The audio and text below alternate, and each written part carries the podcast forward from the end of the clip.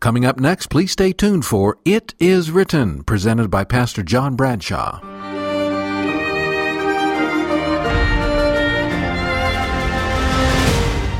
This is It Is Written. I'm John Bradshaw. Thanks for joining me.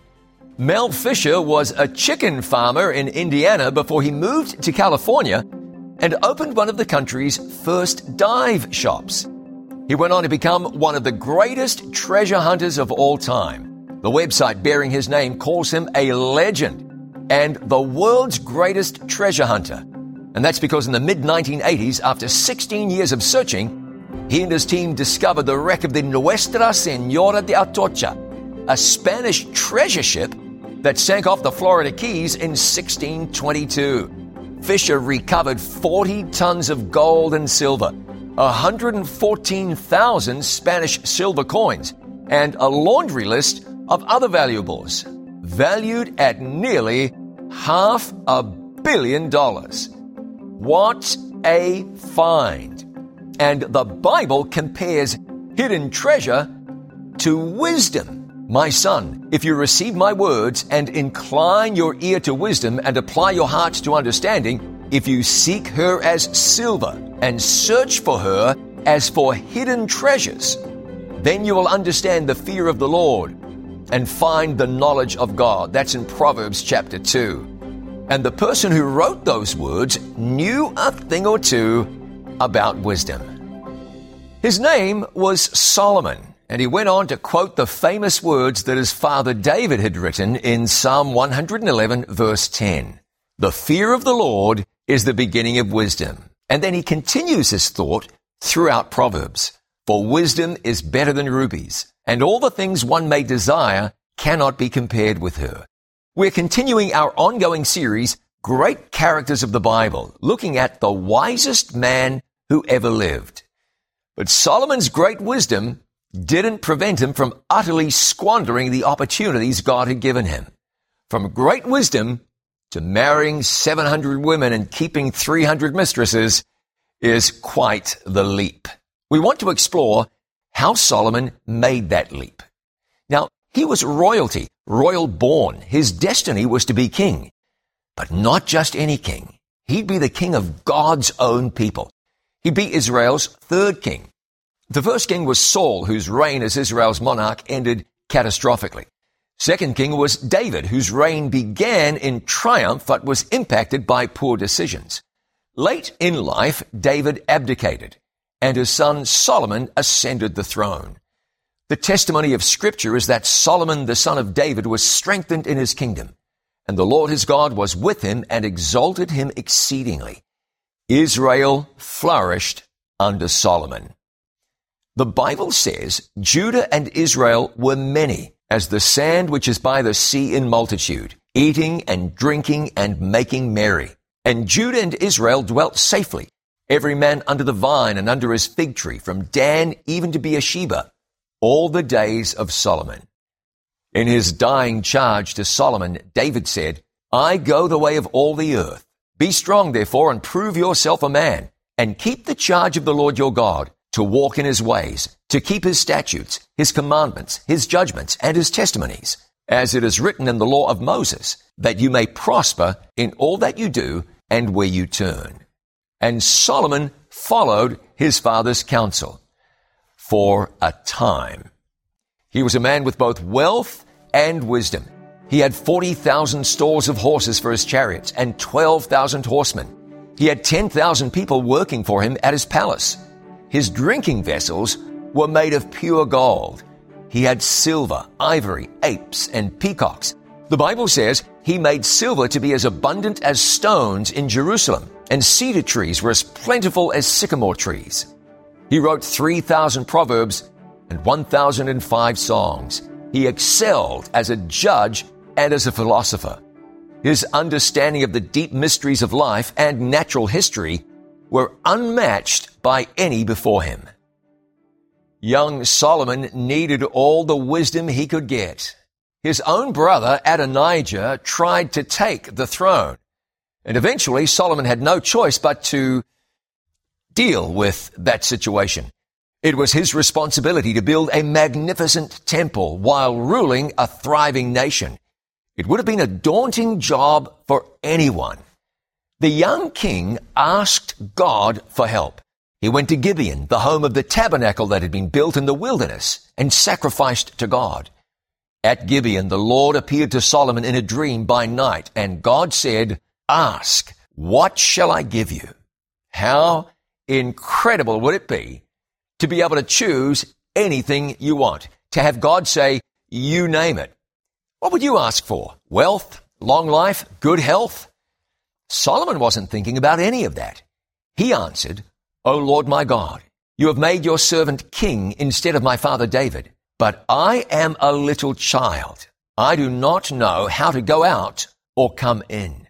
Solomon was never so rich or so wise or so truly great as when he confessed, I'm but a little child. I know not how to go out or come in. He realized his complete dependence upon God. And then he said, Therefore, give to your servant an understanding heart to judge your people, that I may discern between good and evil. For who is able to judge this great people of yours? Solomon demonstrated humility and a desire to honor God. And God answered his prayer in a miraculous way. He said, Behold, I've done according to your words. See, I have given you a wise and understanding heart, so that there has not been anyone like you before you, nor shall any like you arise after you. And then God promised everything he didn't ask for. Riches, honor, fame, and protection from his enemies. You see, God wanted to bless this young king so that the world could see the results of following God faithfully. He concluded his conversation with King Solomon by saying, And if thou wilt walk in my ways and keep my statutes and my commandments as thy father David did walk, then I will lengthen thy days. Solomon had been set up for success. God couldn't have given him any more. He couldn't fail, could he? But there was that word, if. That one little word made all the difference. If you keep my statutes and my commandments. So would he? Would Solomon do that? We'll find out in just a moment.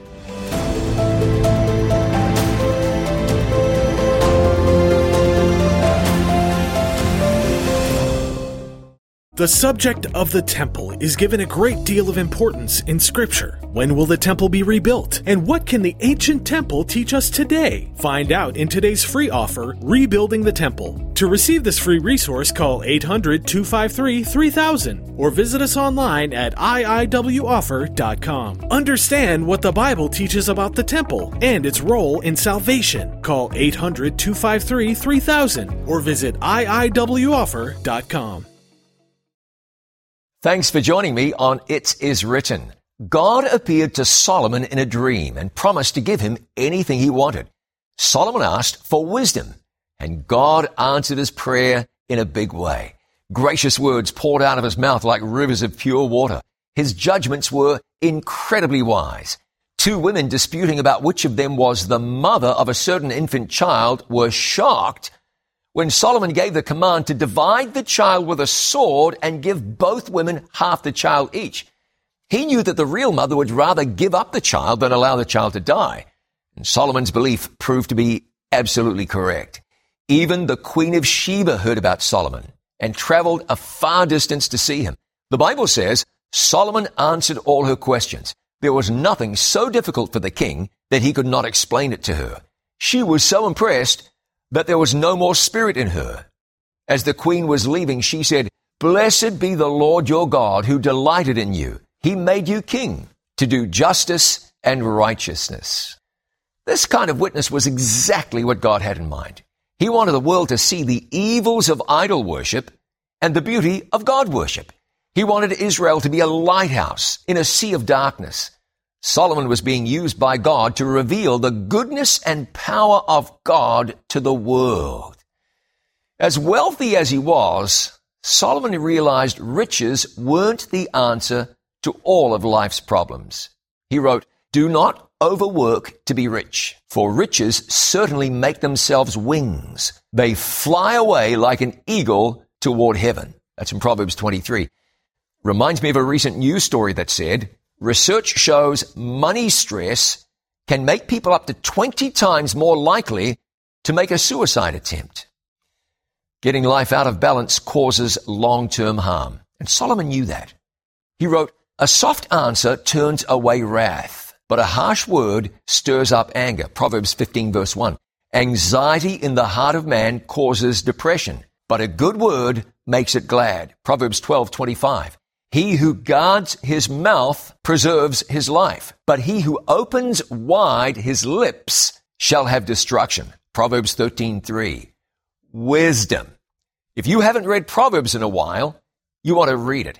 Powerful book. There are 31 chapters in the book of Proverbs.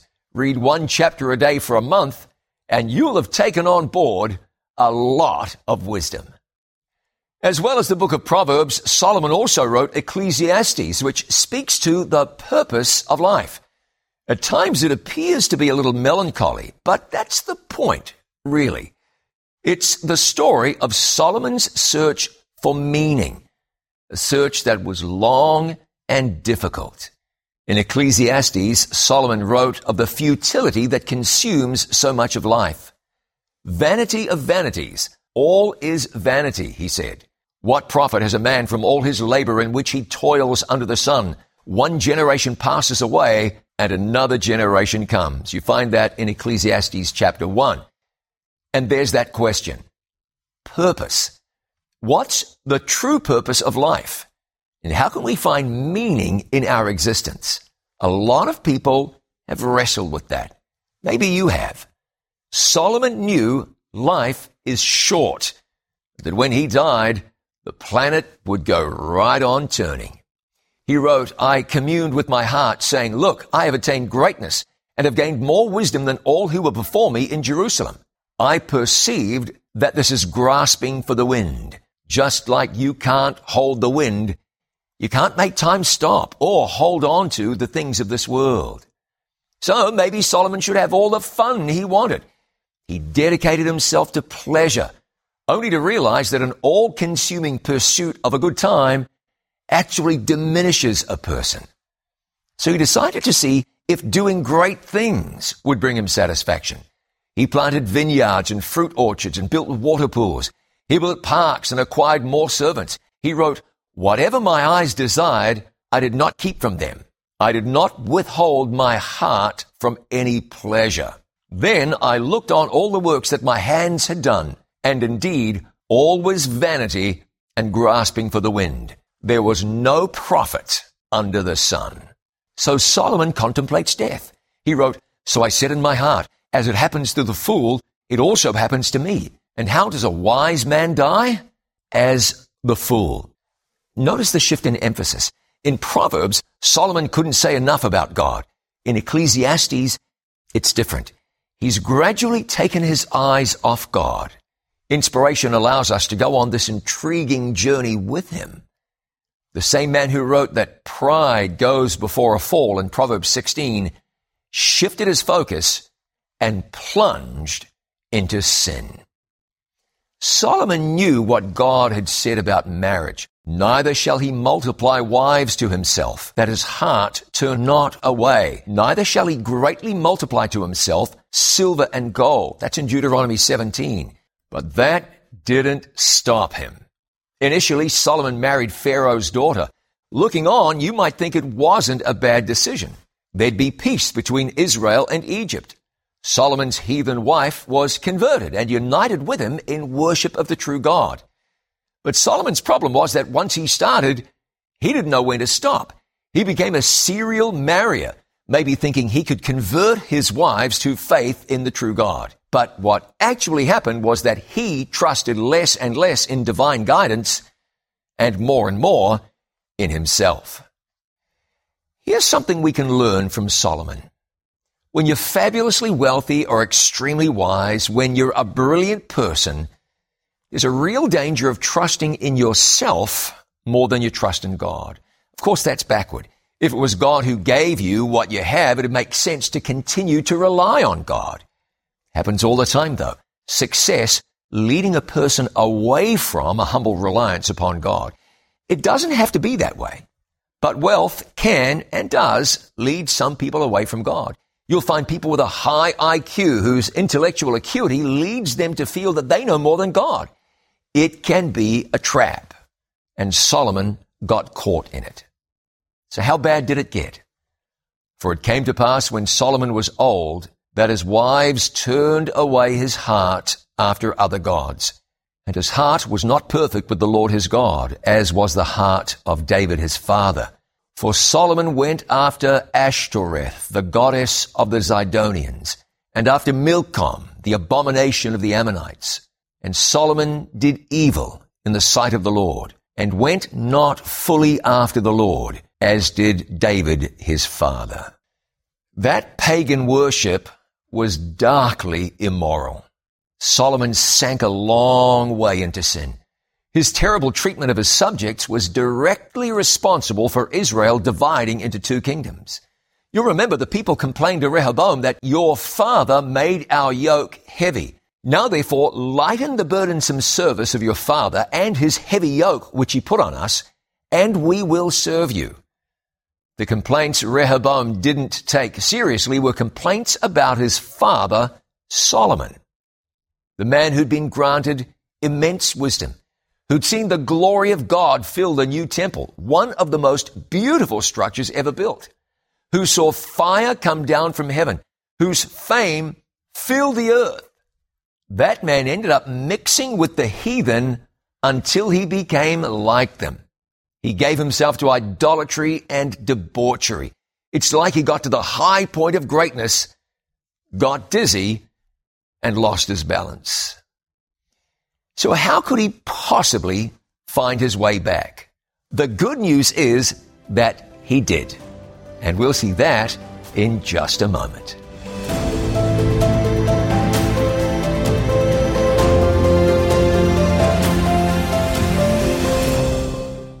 The subject of the temple is given a great deal of importance in Scripture. When will the temple be rebuilt? And what can the ancient temple teach us today? Find out in today's free offer, Rebuilding the Temple. To receive this free resource, call 800 253 3000 or visit us online at iiwoffer.com. Understand what the Bible teaches about the temple and its role in salvation. Call 800 253 3000 or visit iiwoffer.com.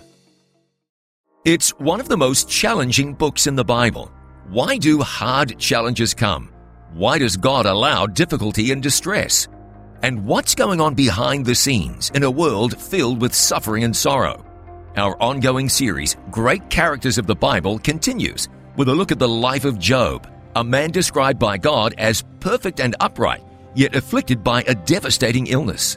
Some of the most difficult questions people have deal with the God who permits suffering Yet the Bible presents logical, accessible answers that make sense and grow your faith in the God of heaven. Struggling to find answers, his integrity attacked by his friends and questioned by his wife, Job's journey into the depths of anguish provides answers for everyone and presents a clear picture of the character of God. Don't miss Great Characters of the Bible, Job. Brought to you by It Is Written TV. If ever there was someone who lost his way, it was King Solomon. Set on the throne of his father David, Solomon was blessed by God in ways never again seen. But he lost sight of God's purpose for him. He lost sight of God. King Solomon loved many foreign women. From the nations of whom the Lord had said to the children of Israel, You shall not intermarry with them, nor they with you. Surely they will turn away your hearts after their gods. And he had seven hundred wives, princesses, and three hundred concubines, and his wives turned away his heart. You wonder how that could happen. God spoke to Solomon twice, once in a dream at the beginning of his reign as king, and then after the temple dedication when he urged him to be faithful. Solomon turned from God after God blessed him with anything a person could possibly want. It's hard to imagine. Or is it? You might not be Solomon, but God has blessed you in huge ways. And in spite of that, we often choose not to look to God, but to trust in ourselves, to choose sin instead of righteousness. When you do that, God honors your choice. He knows things will get tough for you, but he hopes you'll learn from your mistakes and turn back to him. Solomon found his way back to faith in God. And that's good news for anyone disconnected from God, anyone who's living without reference to God. There's a way back. Solomon found that way. And if you need to find a way back, you can too. Solomon wrote a book of the Bible that doesn't get talked about too terribly much. The Song of Solomon. It's a book that serves two purposes. On the one hand, it's a full-on love story. The story of Solomon and one of his wives, more than likely written early in his reign when Israel was flourishing. The woman in question was a Shulamite woman, a country girl. So this wasn't a marriage that was entered into for political expediency. And it's been said, and I think very accurately, that Song of Solomon also illustrates the love between Christ and the church, his people. Who is this coming up from the wilderness, leaning upon her beloved? Chapter 8, verse 5. Who is she who looks forth as the morning, fair as the moon, clear as the sun, awesome as an army with banners? Song of Solomon 6:10. The book makes clear that Solomon knew something about love and had experienced the love of God. Ecclesiastes is sort of the record of Solomon's life without being surrendered to God. And it's unique among books of the Bible in that it resolves. It comes to a summary statement right at the very end. After 12 chapters of vanity, vanity, all is vanity, Solomon figures it out. And he tells us the sum total of what he learned. That is, that is what he learned the hard way. Hundreds of wives, massive building projects, foreign diplomacy, international trade, great wealth, great resentment from his people, and that desperate feeling you experience in your heart when you realize you have squandered the opportunities God has given you. I sense that right now there's someone feeling that way. I was raised to know better. I had every opportunity. I knew right from wrong, and yet here I am about as far from God as a person can get.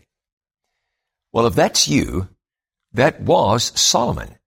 And yet God reached Solomon and helped him find his way back to spiritual security and safety.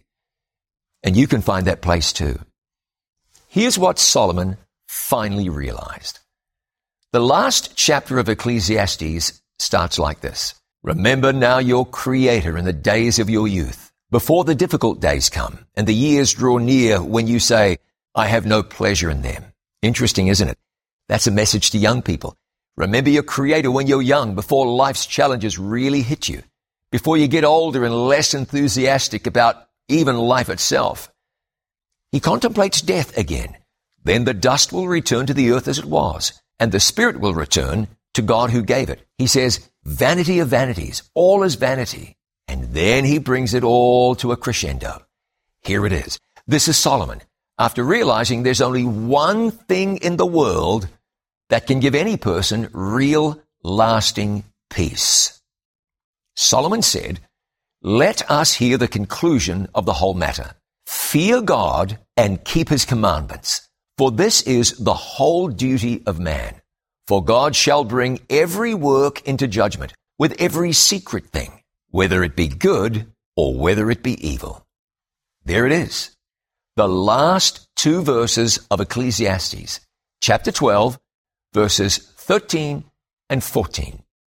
This from a man who'd lived life on his own terms, who'd become so enamored with the world, so enchanted by what his wealth and wisdom could acquire, that he forgot God. And when God's Spirit was able to break through his hard and jaded heart, he saw it clearly. The whole point of being on this earth is to serve God. One day soon, God will weigh every human being in the balances.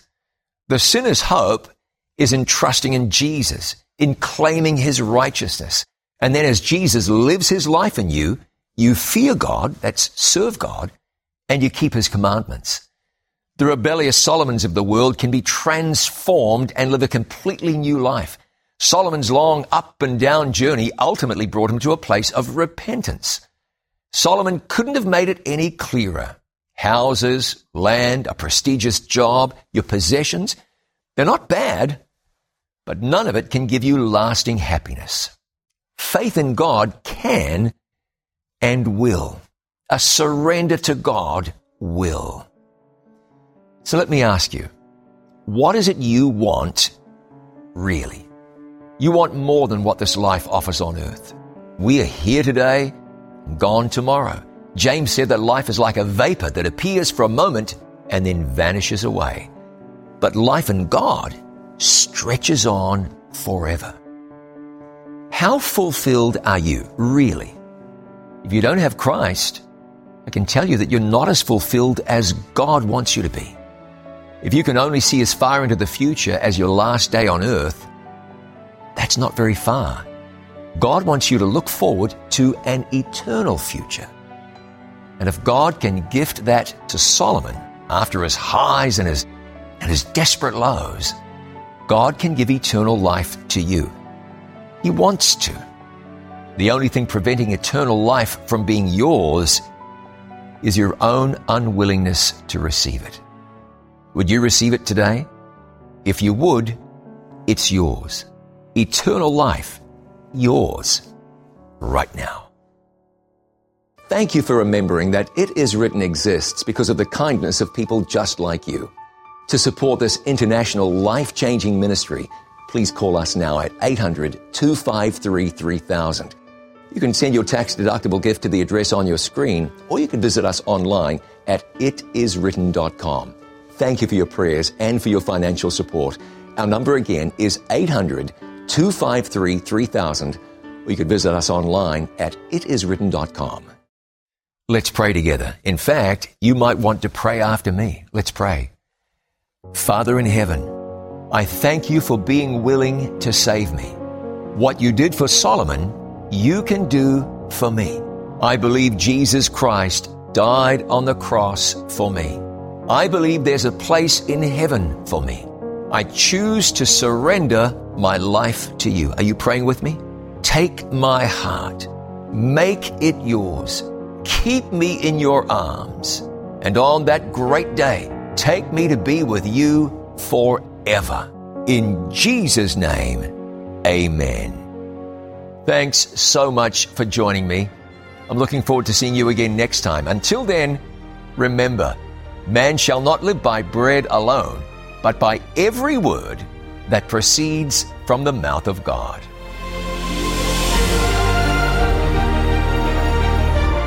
You've been listening to It Is Written, presented by Pastor John Bradshaw. We hope you have been blessed and that your faith in God has been renewed. Join us again next week at the same time on this station for It Is Written with John Bradshaw. This program was produced by It Is Written, all rights reserved. It Is Written is a faith based ministry. Thank you for your letters and continued support. For more information, please visit our website, itiswritten.com.